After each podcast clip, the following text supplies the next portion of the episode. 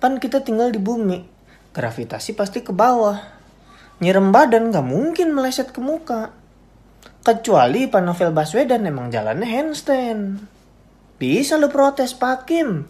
Saya niatnya nyirem badan, cuma gegara di jalannya bertingkah jadi kena muka. Bisa. Halo semuanya, nama gue Andre Nama gue Enol. and welcome back to Podcast Baper.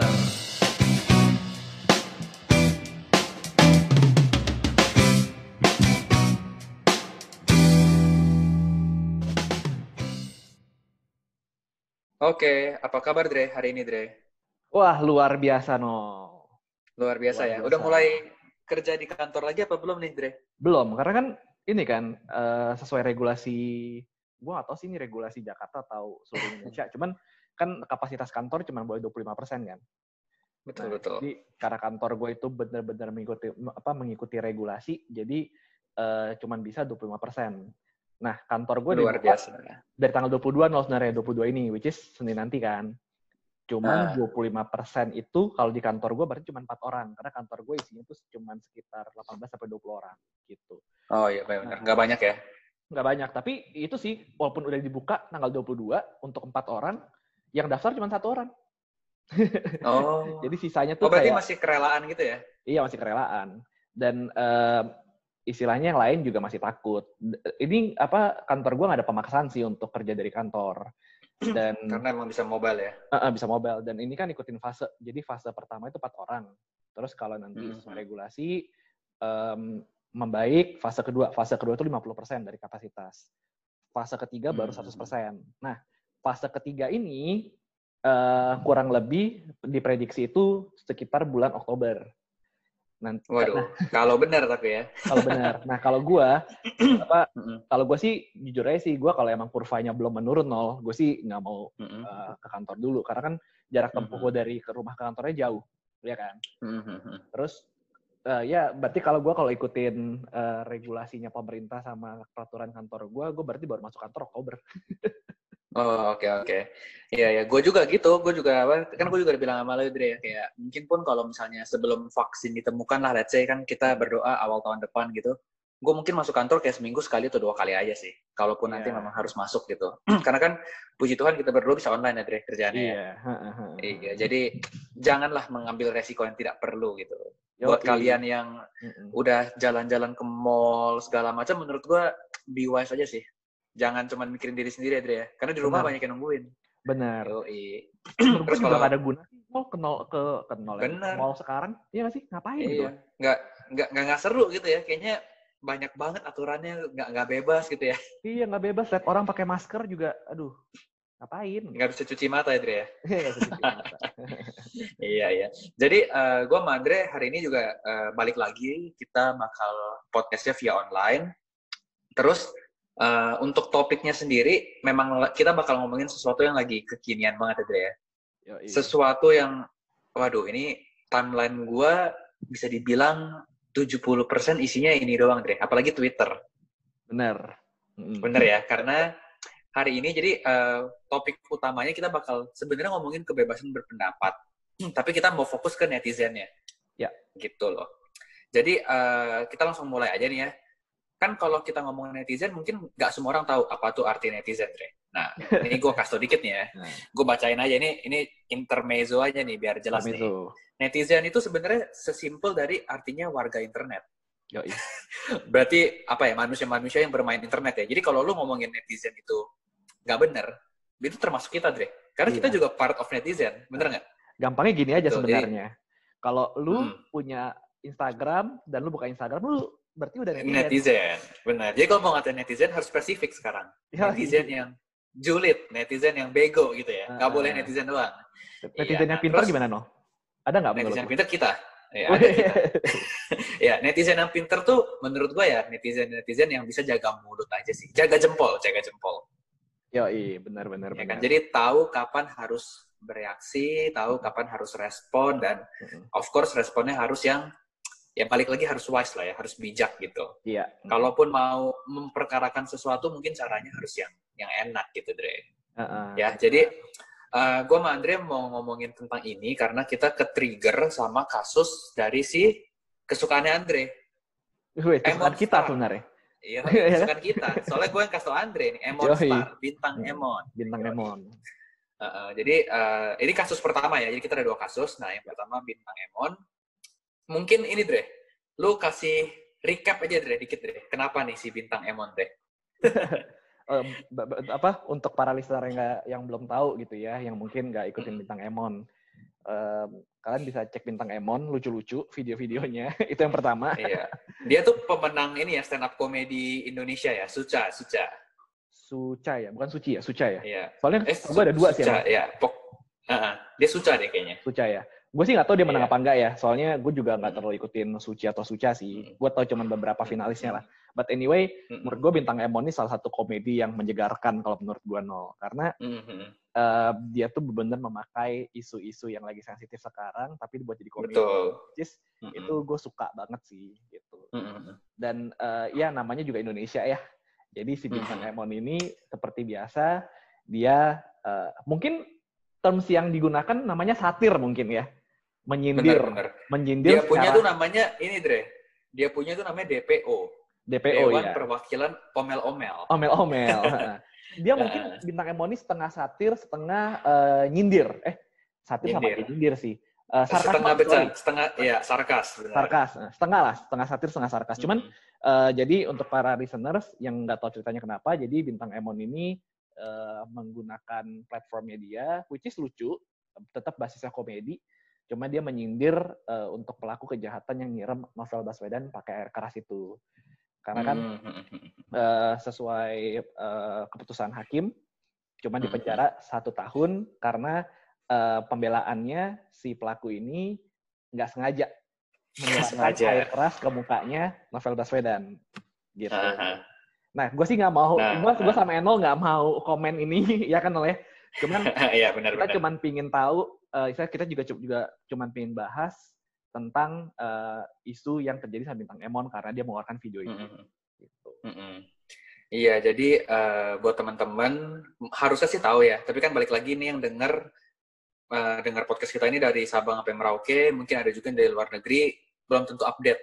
Karena gue sama Andre kan nggak bisa mikir kayak oh ya udah kalau gue sama Andre tahu kalian pasti tahu kan nggak kayak gitu. Jadi eh, bintang Emon ini seperti yang Andre bilang dia menyuarakan pendapat dia dengan cara yang unik.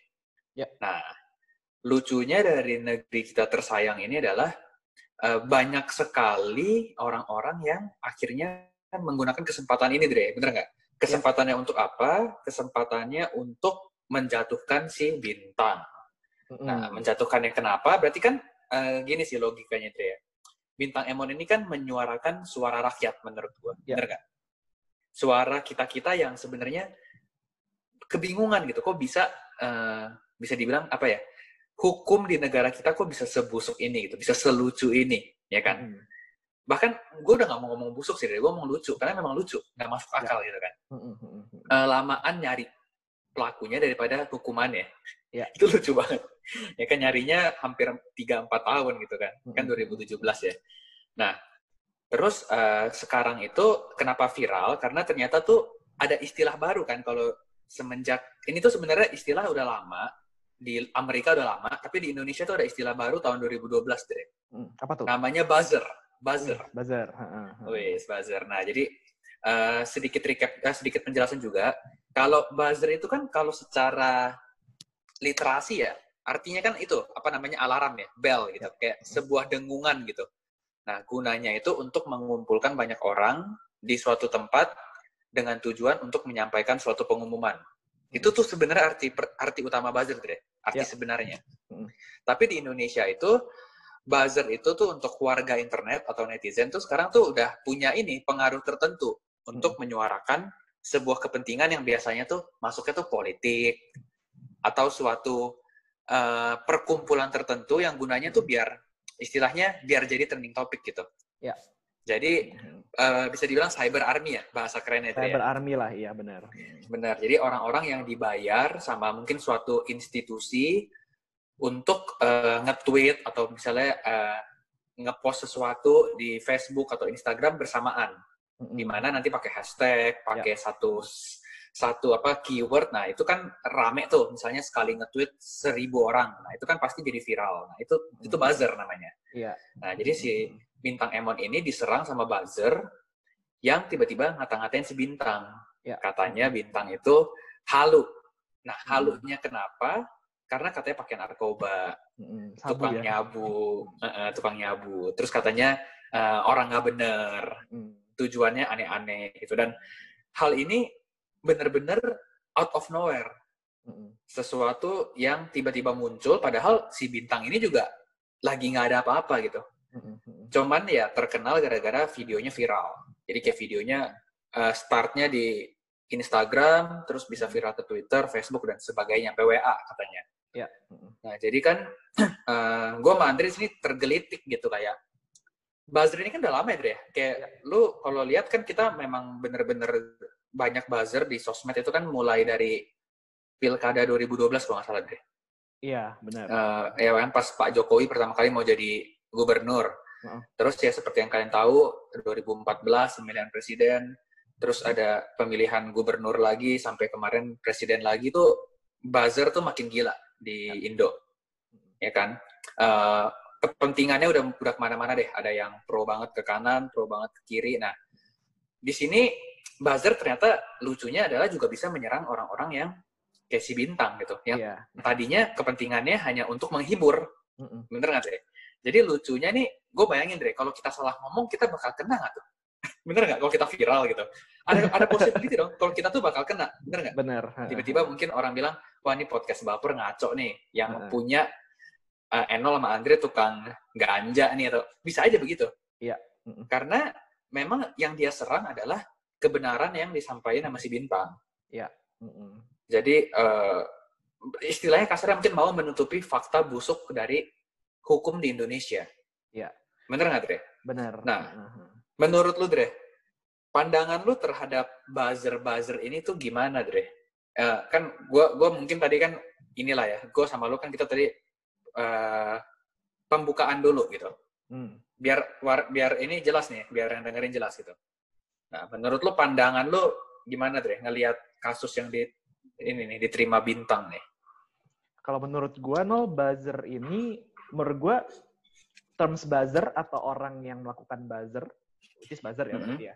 Itu sebenarnya nggak bisa dibilang sebagai kriminal itu menurut gua. Buzzernya sendiri menurut nggak Mhm. kriminal. Cuman kalau emang dia udah men- eh, istilahnya eh, men- mencemarkan nama baik ya, terus Mhm. juga memberikan fakta-fakta yang palsu, itu kan baru kriminal kan ada undang-undang gitu Mhm. juga kan. Bener, Nah. kalau hoax ya. Kalau hoax gitu. Cuman menurut gue sendiri buzzer ini sih menurut gue udah hukum alam sih nol. Kenapa?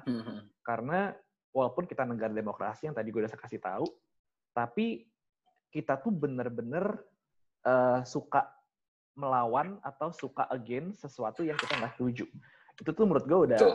udah hukum alam aja gitu loh. Kayak contoh lu Mhm. mendengar state- satu statement aja gue bisa nggak setuju gitu. Cuman levelnya tuh sekarang gimana? Kebetulan di di di apa ya namanya di dunia sekarang yang semuanya udah serba online, terus media sosial udah di mana-mana, itu jadi suatu Mhm. opportunity di mana eh, levelnya udah makin berkembang gitu loh, Nol.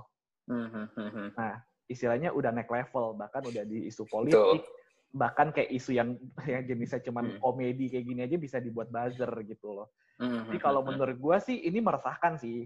Kenapa jadi kayak apa ya kita mau ngomong juga jadi jadi was-was juga gitu. Apalagi orang-orang yang sebenarnya punya platformnya cukup besar kayak ada kayak em, public figure atau kayak contoh kayak selebgram gitu lah ya yang followersnya banyak. Itu kan sebenarnya salah satu platform yang cukup bagus untuk lu gunakan untuk menyuarakan pendapat. Nah, uh, untuk pendapatnya yang bagus atau enggak nanti baru kita uh, justifikasi lagi gitu loh.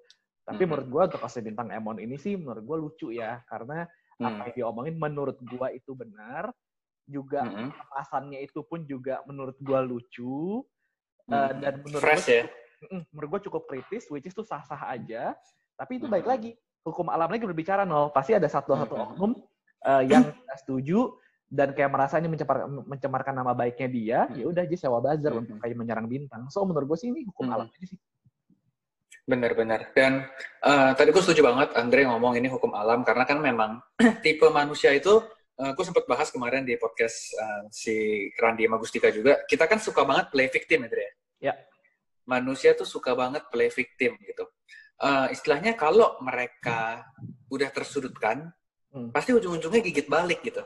Mungkin insting manusia ya, nggak mau kalah, terus merasa harus selalu benar. Nah, itu hmm. itu menurutku sangat-sangat berbahaya apalagi ya itu tadi uh, jempol ya sekarang udah bukan mulut lagi jempol itu yeah. bahaya banget.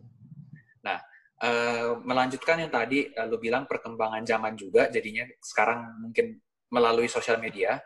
Gue pernah ini, Dre. Gue lupa gue udah ngomong apa, apa belum sama lu di podcast ini.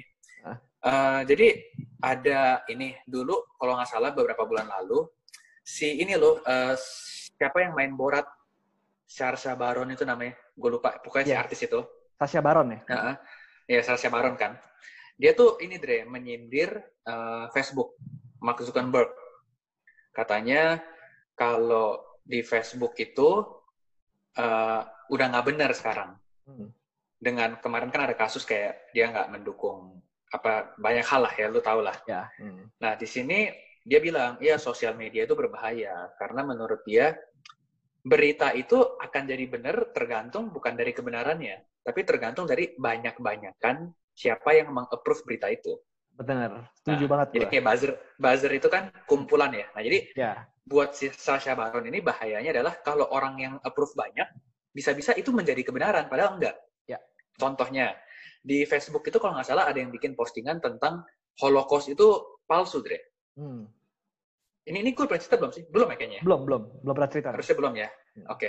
Okay. Dia bilang Holocaust itu palsu, Dre. Hmm. Nah, lucunya adalah kalau sekarang sesuai sejarah kan Holocaust itu benar ada apa benar terjadi kan? Ya. Benar apa adanya kan? Nah, si orang ini menyebarkan berita tentang Holocaust itu sebuah konspirasi, tidak pernah terjadi dan diviralin, deh. Sampai hmm. akhirnya menyebar ke mana-mana, sempat masuk YouTube, uh, mungkin yang like dan komen sampai puluhan atau ratusan ribu gitu kan. Hmm. Nah, si Sasha Baron bilang kayak, ya ini tuh meresahkan banget gitu. Ya. Bayangin uh, sebuah kebenaran yang sudah dilestarikan bahkan sama warga Jerman. Kan hmm. Kan di Jerman semua dibuka tuh, Dre. Semua ya. sejarahnya ya kan dikasih ya. tahu gitu. Bahkan sesuatu yang udah sebegitu melekat sama sejarahnya aja tuh mau diputar balikin. Masih hmm. dicari celahnya. Hmm. Dan dia bilang itulah pentingnya uh, diversifikasi. Yeah. Terus dia lucu deh, dia tuh nyambung ke masalah ini, masalah duduk duduk di kelas dulu. Hmm. Katanya makanya kenapa satu kelas tuh nggak boleh pinter semua, nggak boleh bego semua. Hmm. Soalnya kalau misalnya yang bego duduk sama yang bego, kagak ada yang benerin. Begitupun benar, benar. yang pinter sama yang pinter. Kalau udah ya. susah dikasih tahu nggak bisa. Ya. Harus balance. Makanya orang bilang di mana-mana tuh kita tuh harus bisa objektif gitu. Ngelihatnya itu nggak boleh pakai basis kepercayaan buta. Ya. Nah, itu kan bisa disambungin ke buzzer gitu ya. Kayak buzzer oh. ini menimbulkan suatu ombak informasi yang gitu gede sampai akhirnya orang tuh bisa aja kemakan hoax. Ya. Terus bisa bener-bener mungkin ya mungkin orang tua kita ya yang generasi lebih tua mereka bisa percaya gitu. Betul. Contoh corona, Dre, ya kan. Uh, cuman gara-gara ngelihat uh, berita doang, akhirnya udah tuh sesuka hati ke mall, mm-hmm. uh, mungkin jalan-jalan. Ada yang bahkan nekat pakai surat kesehatan palsu dulu yeah. ya kan? Mm-hmm. Ya jadi kayak maksudnya uh, ini tuh nggak apa ya, nggak sehat sama sekali sebenarnya. Mm-hmm. Nah tapi kan ini nyambung ke kita boleh langsung kasus kedua dulu kayak ya, biar boleh. Biar nyambung, ya. Mm. Ya jadi kenapa kita juga ngomongin tentang ini nih yang apa namanya tentang uh, konteks lah ya ini kita ngomongin konteks informasi karena ada kasus ini Dre dari Joska. Nah, Joska oh, ya, itu Joska. apa? Benar joska.id ya. Nah jadi Joska itu apa? Dia tuh platform di Instagram yang bisnis modelnya itu tuh konsultasi keuangan, financial. Hmm. Jadi Joska ini kemarin mengepost satu konten yang isinya adalah tentang biaya melahirkan. Ya biaya membesarkan anak. Nah, singkat cerita, pokoknya yang di post sama Joska itu kan setahu gua ya selalu real case, Dre. Hmm. Jadi dia selalu minta izin sama kliennya untuk dijadiin case study. Ya. Nah, case study-nya itu gunanya apa ya? Untuk mengedukasi lah tentang hmm. finansial. Nah, jadi kasusnya adalah ada satu ibu, dia umurnya udah 30-an, 35 kalau nggak salah, dan ternyata pas dirinciin itu, uang melahirkan dia itu sekitar 85 juta kalau nggak salah. 88 nggak salah. Nah, 8, ah, 88, oke. Dan yang lucu adalah, ternyata netizen-netizen banyak yang merasa ter, terbebani secara tidak langsung. Baik yang mungkin belum punya anak dan belum menikah, sampai yang sudah menikah dan punya anak. Ya. Karena mereka di pihak A yang belum menikah bilang kayak, wah gila ya, punya anak ternyata mahal. Yang pihak sudah menikah dan punya anak bilang, gue dulu lahiran nggak segitunya kok. Hmm. Nah, terus dibilang lagi, oh sekarang Joska edukasinya udah hilang. Hmm. Tujuannya apa? Fear mongering, Hmm. menebar ketakutan. Hmm. Terus bikin orang insecure, akhirnya konsultasi ke dia, terus Joska cuan. Ya. Nah, ya kan. Nah, padahal gue nggak tahu nih, gue ya gue, gue serahin ke lu dulu deh. Pandangan lu gimana Dre kalau yang ini Dre? Karena ini juga ngomongin kebebasan berpendapat dan netizen nih. Iya. Itu kan lu lihat bacain komennya kan luar biasa seru kan. Iya, seru banget sih komen. Plus eh, plus nggak cuma di komen tapi tuh sampai banyak di repost lagi Dre sama circle gue juga. Mm-mm. Kayak masuk story terus orang pada bahas gitu kan. Mm-mm. Nah, Lu lu lu ngelihat kasus ini gimana Dre? Menurut gua kasus ini lucu, no. Kenapa? Hmm. Karena eh, gini loh. Ini gua- lucu nomor dua ya. karena gue tuh orangnya nggak terlalu suka ribet gitu loh. Mhm. Jadi em, kalau tadi yang case bintang Emon, menurut gue oke lah. Yang bazar tadi, em, menurut gue cukup worth it lah. Kalau memang ada Mhm. untuk dibahas dan jadi isu jadi lebih besar, menurut gue oke. Apa istilah bisa kita perdebatkan. Cuman kalau menurut gue tentang Joska ini, ini tuh nggak perlu diambil pusing. Tapi namanya kan juga baik lagi, namanya juga netizen. Ya nggak sih? Hmm. Kalau ada udang di balik batu yang tadi kayak lu bilang Joska kepingin menebarkan em, apa kekhawatiran ya bagi followersnya, terus akhirnya jadi Mhm. sewa Joska sebagai financial planner dan lain-lain. Menurut gue, Mhm. menurut gue itu wajar-wajar aja. Toh bisnisnya mereka kayak gitu kok. Ya kan? Betul, itu bisnis modelnya kan. Ya, no, bisnis mereka gitu. Cuman kita sebagai netizen mau menerimanya, mau mau cernanya, sama outputnya mau kayak gimana? Bener nggak no? Hmm, Iya kan? Betul, betul banget. Kalau lu lihat kayak biaya biaya melahirkan 80 juta, ya udah. Kan menurut gue itu juga gara satu orang komen mahal banget segala macam ya kan. Gue yakin Mhm. yang nge-tweet ini sebenarnya juga juga cuman kayak eh, sarkasme aja. Ya kan Hmm. kayak ih mahal banget nih kayak gitu. Tapi netizen-netizen lain kan ikut-ikutan nih. Ya Bener, kan? Kayak bola salju nih, Kayak langsung bola rolling salju. dia. Bener kayak domino Ah. effect jadinya. Gue ini hal yang nggak penting tapi jadi besar. Nah, menurut gue apakah Joska salah apa enggak? Bisa dibilang Joska salah, bisa dibilang Joska nggak salah kalau menurut gue. Hmm, hmm, Nah, hmm. Menurut gue kayak salahnya apa gitu ya menurut gue ya.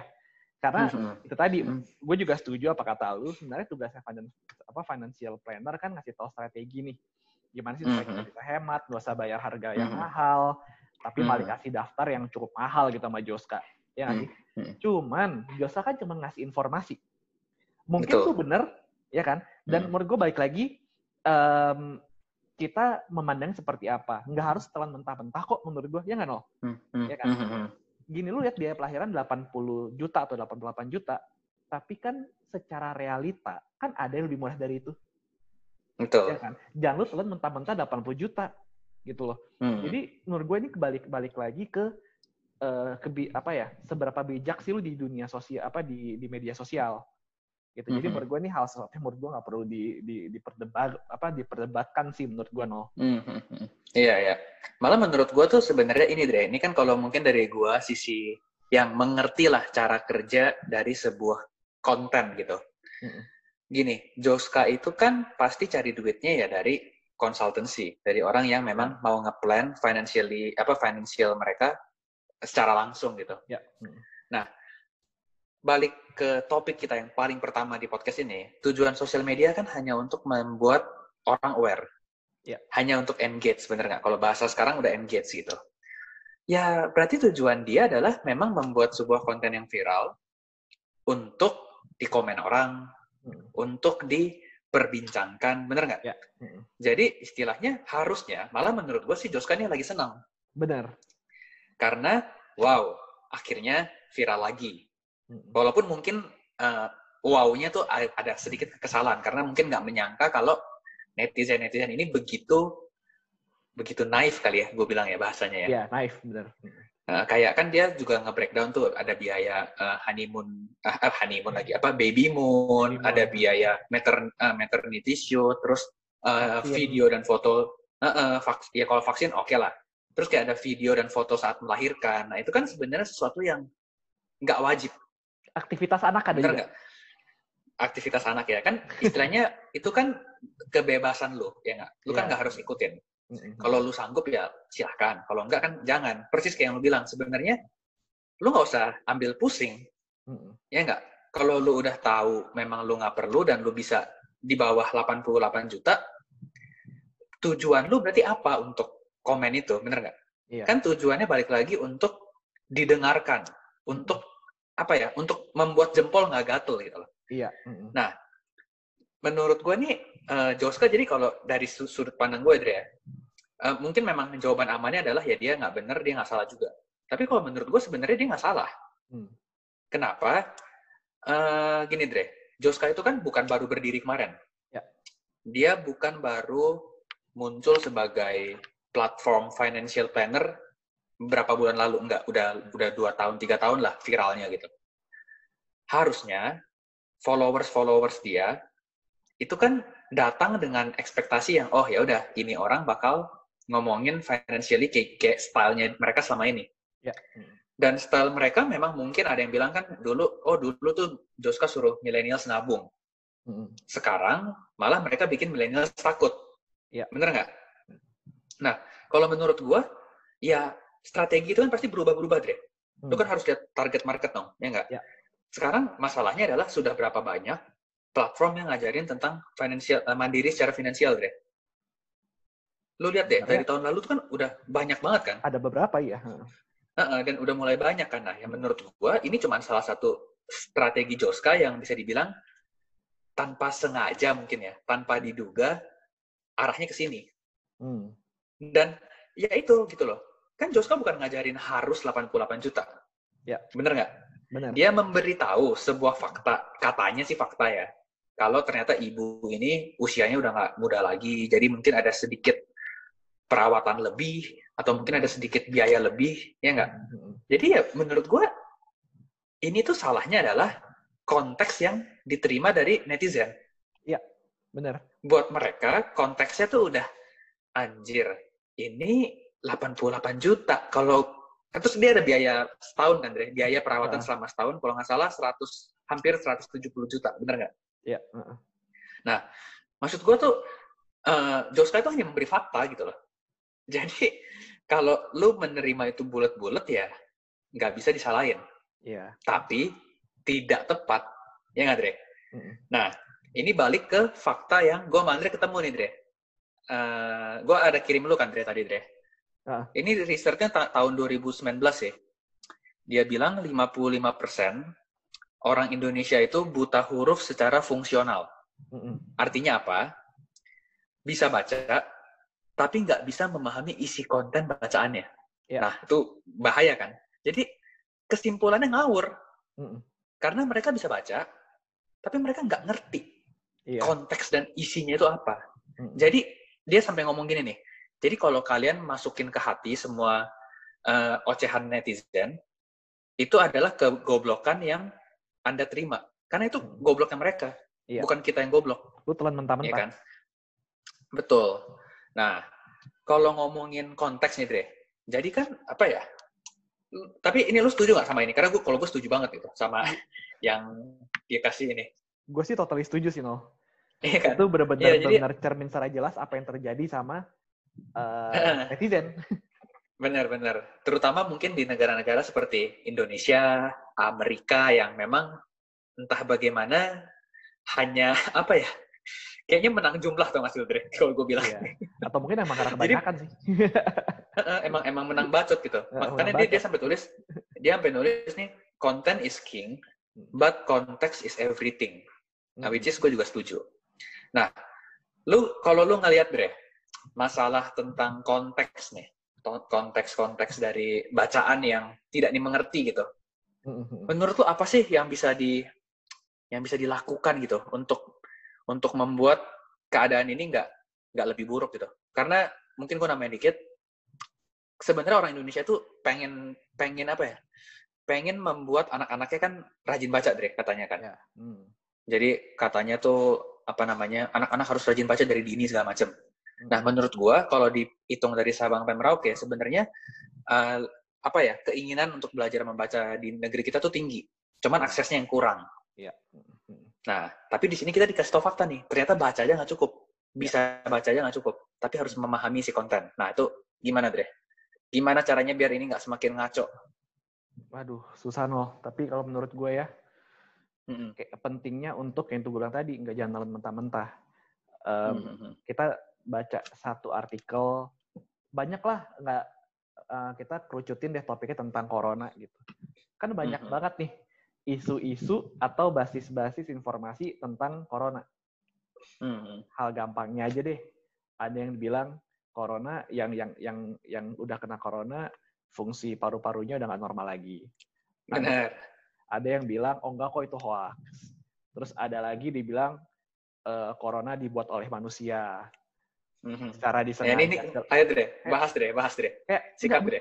menurut gue apa ya or istilahnya kita harus research untuk menjawab pertanyaan lu nol harus research jangan lu Mhm. mentah-mentah sesuatu yang lu baca kalaupun ada sesuatu yang lu baca lu pahamin nih jangan cuman ibarat lu baca buku lu cuma lihat sinopsis di belakangnya doang abis itu lu udah kayak men- menarik suatu kesimpulan tentang apa isi buku itu gitu itu kan intinya kayak gitu kan Mhm. gue pengen relate lagi kayak contoh yang corona yang corona yang, tadi- yang tadi gue ceritain gitu. Eh, ini kan sebenarnya kayak gue sih nggak bisa bisa apa nggak bisa bilang ini fakta ya karena memang nggak tahu basisnya itu apa gitu. Cuman ya ada beberapa oknum, contohnya tokoh agama, terus juga ada kayak public figure yang lain yang bilang kalau ya itu tadi corona dibuat oleh manusia secara disengaja, terus eh, istilahnya sekarang kita itu udah udah udah menang. Corona itu sebenarnya targetnya 10 juta orang. Terus ada juga yang bilang corona itu dibuatnya di kutub utara. Terus wah macam-macam deh pokoknya. Bayangin Mhm. kalau kalau kalau ngomongin tokoh agama deh no. Mhm. Tokoh agama gitu loh. Yang ngomong hal ini. Bilang corona dibuat di kutub utara. Dan Oke, oke. kalau kita anak muda, kita tuh masih bisa, oke deh, ah, kutub utara, yakin lu. Akhirnya kita research, ya nggak sih? Mhm. Kita tahu nih sumbernya dari mana, terus kita juga double check lagi. Nah, tapi coba kalau yang denger itu orang tua, ayah dan Hmm. ibu kita, which is yang memang udah lama nih. Misalkan kalau yang eh, eh, apa Kristiani udah lama ke gereja itu, terus pendetanya ngomong kayak gitu. Itu kan secara nggak langsung kayak, oh pendeta aja ngomong kayak begini gitu. Itu kan seseorang yang Mhm. dia look up kan Mhm. di mana ya udah telan mentah-mentah itu kan terjadi sekarang sama grup WhatsApp keluarga kalau orang tua kita Hmm. suka ngasih berita hoax kan sebenarnya sama aja gitu loh ya nggak sih Betul, ini kan betul, sebenarnya betul. sumber sumber hoax ya oke lah nggak usah ngomongin hoax dulu lah siapa tahu benar gue juga nggak tahu gitu ya kita nggak pernah kita Hmm. kita nggak ada yang tahu gitu corona dibuat sama siapa gue juga nggak tahu. Kalau ternyata benar kutub utara ya gue juga cuma bisa diem gitu ya nggak sih? Cuman menurut gue kita harus tahu kita harus jangan serta merta kayak ngomong dari orang lain apa sesuai yang kita dengar dari orang lain. Kalau orang dengar kan jadi malu ya nggak sih? Hmm, mhm. jadi kalau menjawab pertanyaan lu nol sebenarnya kita tuh mesti rajin tentang double check sih sebenarnya. Jangan telan mentah-mentah informasi yang Hmm. Critical thinking lagi ya, ujung-ujungnya ya. memang sih gue tahu ini susah gue tahu ah jawaban lu ini banget dangkal banget cuman ya apalagi gitu orang Indo sekarang malas baca Hmm. ya nggak sih sekarang sesuatu yang menarik belum tentu ada isinya sekarang yang Mhm. ada isinya buat orang tuh bosenin ya nggak sih lo Mhm. Betul, betul. tapi yang nggak ada isinya yang receh itu tuh menurut netizen sekarang tuh jauh lebih seru ya gue sih nggak nggak nggak pingin uh, pointing out siapa apa apa gitu ya kayak contoh lah Betura sekarang Mhm. followersnya aja udah berapa juta gitu Eh, gitu. Betul, kalau betul. kalau gue isinya ya cuman kayak ya nyindir terus juga cuman kayak berita-berita artis yang ya udah gitu yang yang receh-receh aja Hmm. tapi orang suka gitu Mhm. ya itu Mhm. sih menurut gue jadi budayain buda, budayain ibarat baca buku lu jangan kayak so tau cuman dengan ba- baca sinopsis apa sinopsisnya aja kalau nonton Hmm. film ibaratnya lu cuma nonton trailer lu bilang lu udah nonton Mhm. Gitu. Benar-benar. Lu mesti tahu cara keseluruhan sih. Betul. Kayak ini kan berarti ngomongin critical thinking gitu ya. Eh, orang dulu kan suka ngomong lebih banyaklah mendengar daripada berbicara. Bener nggak? Mm-mm. Ya itu makanya Tuhan kasih kuping dua biar bisa lebih pinter-pinter denger. Ya. Mm-mm. Informasi kan pasti banyak. Mm-mm. Biar nanti mulut satu gunanya untuk nyaring yang benar. Benar. Nah, menurut gue, Andre tadi udah bener banget gitu. Kayak gue juga baru tahu dari Andre gitu kan, ada yang bilang bahkan WHO itu apa antek-antek eh, Lucifer. Illuminati lah, Nah, Lucifer, sesuatu yang oke, nggak tahu bener apa salah, tapi kan menurut gue sih kurang bijak untuk di spill out gitu aja. yes. Mm. Eh, bisa menimbulkan keresahan yang nggak perlu. Mm-mm. bener nggak? Dan kalaupun amit-amit terjadi sesuatu yang nggak diinginkan, memang siapa yang mau tanggung jawab? Iya. Bener nggak, Dre? Apakah pembuat statement mau? Kan belum tentu. Mm-mm. Bener nggak? Si- Siapa yang mau bertanggung jawab karena cuma omongannya gitu. Makanya ada juga terms mulutmu harimaumu. Bener Iya. nggak? Eh, gue ngelihatnya tuh gini sih, Dre. Selain banyak research, memang menurut gue, ya critical thinking, banyak research, menurut gue tuh harus ada satu hal lagi yang eh, kita juga perlu lakukan. Yaitu, kita memang harus banyak-banyak, apa ya, lebih selektif sih sekarang kalau bahasa gampangnya. Hmm. Selektif dalam artian gini, berteman sama siapa saja, bergaul sama siapa saja, tapi bener-bener pilih pilih dan lu curate orang-orang terbaik di sekitar lu gitu. Yes. Kan ada juga yang ngomong, eh, lu itu paling mirip sama 5 atau enam orang yang paling sering lu kontak. Bener nggak? Benar. Mm. Menurut gue itu juga benar gitu. Kayak lu nggak akan bisa jadi seseorang yang super sukses kalau lu masih sama teman SMA lu yang kerjaannya tiap Jumat, let's say, cuma nongkrong, omongannya game. Mm-mm. Kalau dia jadi gamers international, beda kasus. Mm-mm. Ini kan enggak. Gitu loh. Atau mungkin lu mau jadi musisi handal, tapi ternyata teman lu semuanya businessman property gitu. Kan nggak nyambung. Iya. Bener nggak? Jadi eh, menurut gue itu juga penting, Dre. Kayak lu harus tahu circle-circle lu yang paling bisa lu accept gitu, yang bisa membangun lu juga. Iya. Karena kan kita bisa jadi eh, istilahnya ya punya teman untuk double check. Mm-mm. Kita bisa, oh, gue denger ini, menurut lu gimana? Mm-mm. bisa aja tuh di situ terjadi perdebatan. Tapi kan karena mungkin kita sudah sama-sama ngerti, sama-sama tahu value-nya kita apa, sama-sama tahu cara kerja kita, I don't think itu akan menjadi sebuah perdebatan yang serius gitu. Malah kita jadi tukar pikiran. Ya. Jadi hal yang baik, Mm-mm. hal yang sama-sama membangun lah. Hmm. Jadi kita mungkin nggak ngerti itu uh, beritanya benar atau hoax. Tapi setidaknya kita punya pemahaman lebih gitu loh. Mm-mm. Paham nggak, Dre? Kita punya pemahaman kalau, oke, memang yang namanya netizen, buzzer, itu memang punya pemikiran mereka sendiri. Ya. Konteks atau apa pun itu kan kita nggak bisa paksa, Dre. Kalau buat gue konteksnya A, buat lu B kan, nggak bisa diapa-apain. Ya. Terus lucunya adalah ternyata yang kita baca kontennya, konteksnya C. Mm-mm. Nah, itu kan lucu. Jadi ternyata nggak ada yang benar gitu. Mm-mm. Terus kita berdebat, nggak berhenti-berhenti. Persis Iya. kayak netizen yang ngelakuin itu. Iya. gitu loh. Nah, terus ini eh, ada yang nge-reply, Dre. Apa namanya, dari omongan yang tadi tuh, yang apa sebuah fakta yang 55% orang Indonesia buta huruf itu. Ah. Secara fung- fungsional ya, bukan buta huruf ya. Jadi benar-benar bisa baca, tapi nggak nggak bisa ngerti gitu isinya. Mm. Nah, ini dia bilang gini, Dre. Memang bukan salah kita, tapi yang bisa tet- yang bisa lebih kita lakukan adalah tetap mengambil tindakan, Mm-mm. yaitu gunakan bahasa yang mudah dimengerti, Ya. Mm-mm. jauhi istilah-istilah yang kompleks. Terus dijelaskan berulang kali dengan gaya yang berbeda, jadi orang nggak bosen. Mm. Nah, terus ini juga kunci ya, Dre, yang juga kita lakukan di podcast ini. Berikan contoh yang relate ke kehidupan sehari-hari. Jadi, fenomena yang baca secara, apa ya, baca secara ngaco di Indo ini, kita tuh harus treatnya sebagai bencana alam, Dre, katanya, Dre. Mm-mm.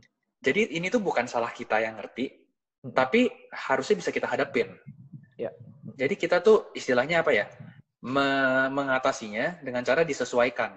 Mm-mm. Komunikasinya dibenerin. Terus apa ya? Mungkin ngomong sama orang harus lebih jelas. Ya. Bener nggak sih? Mm. Ngomong sama orang harus lebih berani nanya. Eh, Mm. bro, lu dapet info dari mana? Mm-mm. Eh, emang bener? Atau mungkin sesimpel dari, bro, kalau lu mau ngejelasin gitu ya, bro, menurut gua sih kayak begini deh. Nah, tapi harus ada basis faktanya lagi nih. Harus ada Ya. backup. Hmm. Lu nggak bisa juga cuma ngomong asumsi doang. Hmm. Karena kalau kayak gitu lu sama aja sama dia. Betul. Bener nggak? Nah, itu menurut gua hal-hal yang bisa kita lakuin, Dre. Mm-mm. Untuk mengatasi masalah ini. Gitu Iya. loh. Tapi, Jadi kebebasan berpendapat di Indo emang susah gitu. Karena Iya. banyak, karena ada kasus ini gitu loh. tapi kalau menurut gue nol itu totally benar. Cuman Hmm. menurut gue itu sebenarnya Hmm. step kedua gitu. Menurut Hmm. gue step pertama kita sendiri kita tuh mesti punya dalam diri kita sendiri ya. Kita tuh mesti punya namanya filtering. Iya kan? Mhm. Kayak ambil contoh yang tadi yang bilang corona Yes. Tuh. Kalau lu nggak filtering dalam diri lu dulu, lu cuman eh corona gue denger Mhm. corona dibuat di Kutub Utara. Akhirnya lu nanya temen lu, eh gue denger corona buat Kutub Utara. Itu kan istilahnya temen lu juga menyerengit kayak, hah serius lu gitu, iya kan? Maksudnya lu jangan membuat lu bodoh juga gitu loh, Betul, iya betul, kan? betul. Jadi kalau menurut gue Yes, yes, yes. kita sendiri juga harus punya filtering. Sebenarnya gue suka banget sih sama satu terms ini yang dibilang eh, apa pun yang kita dengar itu akan kita cerna dalam diri kita. Nah, yang kita cerna itu akan keluar output. Nah, outputnya Hmm. apa? Itu kan tergantung dari input, eh, which is apa yang kita dengar dari apa Hmm. dari kedua kuping kita gitu loh. Kalau bener banget kata Enol yang tadi kita harus curate juga circle kita, which is kita berteman dengan siapa aja, cuman at the end of the day kita juga harus punya inner circle gitu. I- itu yang akan nggak bentuk menurut gua dari segi input dan secara nggak langsung akan ngebentuk dari sisi filtering dalam diri kita juga gitu loh. Hmm. Sehingga betul, betul. outputnya sehingga outputnya pun juga sesuatu yang sebenarnya kalau kata orang berhikmat gitu loh. Ya, ya, Tahu betul. mana yang salah, mana yang benar gitu. Iya, iya. Nah, baru ya step kedua tadi benar kata Enol gitu loh. Ketika kita dengar seseorang Hmm. yang mengeluarkan kayak satu statement atau suatu hipotesis Hmm. yang sebenarnya ah, serius atau kita nggak Ajaib. Ajaib ya tugasnya kita ya untuk kayak apa ya namanya untuk cari tahu juga gitu loh harus balik lagi ke faktanya itu apa walaupun walaupun sekarang Betul, faktanya betul. belum ada tapi baik lagi itu kita eh, apa ya namanya menurut kita yang tadi gue bilang dari self filter filtering kita itu itu benar apa enggak sih itu sih mak maksudnya Hmm. gue Mhm. Mhm. Iya, jadi eh, apa ya? Gue sama Andre di sini kan benar-benar berusaha untuk apa ya? Gue juga itu makanya. Gue Andre nggak mau nyerang yang kayak oh netizen itu pasti salah, netizen itu pasti benar. Jadi menurut gue kesimpulannya adalah karena memang ternyata di negeri kita dan mungkin nggak cuma di negeri kita ya, di banyak tempat masalah yang terutama adalah itu, Dre. Bisa baca, tapi tidak bisa memahami isinya. Makanya itu ngomongin kebebasan berpendapat, ngomongin orang jempolnya kejam, kayak inilah netizen-netizen di Korea kan ngeri-ngeri banget tuh kalau Hmm. urusan K-pop, idol segala macam kan. Mm. Nah, menurut gue memang karena mereka konteksnya udah kacau. Mereka udah nggak nge-tweet, udah nggak nge-reply, objektif tuh udah nggak. Udah bener-bener semua subjektif, pakai perasaan, dan bahkan perasaannya udah yang ngaco, yang halu. Nah itu ya kita harus mengerti. Konteksnya adalah orang-orang ini halu. Mm-mm. Bener nggak? Ya cuman masalahnya kan memang mungkin nggak semua orang selalu berada di state di mana pikiran mereka jernih. Mm. Bisa aja ya namanya lagi emosi ke trigger, iya akhirnya makanya mungkin ada yang nggak tahan, suicide, bunuh diri, ya kan? Akhirnya merugikan orang banyak. Nah itu kan sesuatu yang kita juga nggak inginkan terjadi lah. Nah Mm. tapi ya memang makanya kalau bisa dipahami gitu loh. Ternyata memang netizen-netizen ini, buzzer-buzzer ini, pasti dia selalu punya kepentingan. Mm-mm. Dan mereka semua masing-masing pasti punya konteks yang belum tentu benar. Mm-mm. Bener nggak? Jadi ya, itulah moga-moga ya, gue sama Andre bisa sedikit, apa ya, memberikan bantuan, jawaban untuk keresahan ini gitu. Karena ya, kalau ngomongin Joska paling gampang gitu kan. Menurut gue Joska nggak salah. Ya. Cuman kalau mau dicari salahnya, mungkin salahnya adalah ya dia tidak, tidak apa ya, tidak ada head start gitu loh, Gre. Mm-mm. Yang menjelaskan kalau, ya ini cuma contoh. Padahal sebenarnya head startnya tuh ada. Tapi ya mungkin udah di post dia yang dua tahun lalu. Jadi dia- mungkin dia sudah berasumsi, oh ya udah orang kan udah tahu gue siapa. Ya gue Hmm. tinggal ngepost gitu. Dan lu nggak bisa expect dong, setiap kali lu mau menjelaskan sesuatu, lu startnya dari zero kan nggak mungkin deh. Mm-mm. Bener nggak? Nah cuman ya susahnya kan kalau ada followers baru, bener nggak? Atau Ya. ada anak baru gede yang baru ngerti baru melek finansial terus follow Joska Terus dia lagi pacaran lagi mau nabung tiba-tiba ngelihat biaya melahirkan ya kan mungkin kaget. Bener nggak? Gitu loh. Jadi ya apa ya menurut gua Mandre ya tadi punya filter ya ya. Punya filter terus lebih lebih uh, critical thinking bisa pilih circle yang benar pahami masalahnya. Ya udah habis itu baru outputnya mungkin kita bisa jelas apa jelasin pelan-pelan lebih empati juga sama orang kan nggak semuanya pinter nggak semuanya ngerti Yes. ya nggak sih Benar. Mm-mm. gitu ini Dre udah 45 menit ngobrol gini doang Mm-mm. Seru ya. Sebenarnya kalau mau diperpanjang bisa juga sih sebenarnya. Iya sih, bisa bisa benar-benar cuman gua sama Andre juga nggak mau ke mana-mana karena eh, ya tadi kan ngomonginnya ketrigger dari dua kasus which is kasusnya Bintang sama Joska dan ya itu sih yang memang keresahan kita udah lumayan ke spill semua Dre ya Iya. kalau nanti kita lanjut nih example semua jadi mungkin bakal agak repetitif gitu walaupun ngomongin case tadi seru sih Yoi. iya ya tapi paling sampai segitu dulu kali ya Dre ya biar Sip. biar lebih apa ya biar lebih to the point dan lebih jelas gitu loh Mm-mm. Oke, jadi eh, ada yang mau ditambahin, Dre? Terakhir-terakhir. Enggak sih. Cuman ya lebih Ada ya? bijak aja lah di media sosial. Nah, lebih kayak bijak. sekarang, mm-mm. Sekarang ya susah untuk filtering berita-berita dan ya Hmm. kalian juga mungkin relate orang tua kalian ya juga Hmm. harus mungkin ya dibantu lah kalau hoax kayak gitu sebenarnya harus kita cari tahu juga sumbernya apa gitu jangan sembarang Hmm. forward forward forward broadcast broadcast broadcast menurut gue itu Iya. nggak wise gitu jadi ya kita anak-anak muda ini yang istilahnya lebih punya akses lebih ngerti lah gimana cari suatu sumber ya saatnya ngebantu juga sih gitu untuk kayak orang tua kita yang memang sebenarnya nggak terlalu fasih ya dalam masalah online online online gini gitu Mhm. Sesimpel kalau di sosial media, kalau kita nggak suka ya kita unfollow aja sih. yes Bener-bener ya, kita follow dan kita ikutin apa yang menurut kita baik aja sih. Jadi kalau menurut kalian nggak baik, daripada nambah racun, mendingan nggak usah. Nggak usah pusing lah beneran. Mm-mm. Gitu ya. Ya udah paling gitu aja buat episode ini dari gua sama Andre. Thank you banget buat yang udah dengerin. Eh, mungkin bakal beberapa pekan ke depan juga tetap virtual Andre ya, harusnya ya. yes yes cuman Uh, minggu lalu aja nan- uh, kecuali ya kecuali ada special case lah kayak minggu Iya. lalu atau nanti mungkin ada tamu yang willing buat ketemu langsung dan uh, balik lagi gue sama Andre uh, bakal thank you banget kalau kalian mau share terus kalian bisa komen juga uh, bisa istilahnya ngasih masukan lah ngasih timbal balik dari obrolan kita karena kan gue sama Andre pun nggak selalu satu suara tapi kita berusaha untuk mencari jalan tengah dan ngasih insight gitu buat kalian gitu ya jadi thank you banget sekali lagi. Gua Enol pamit.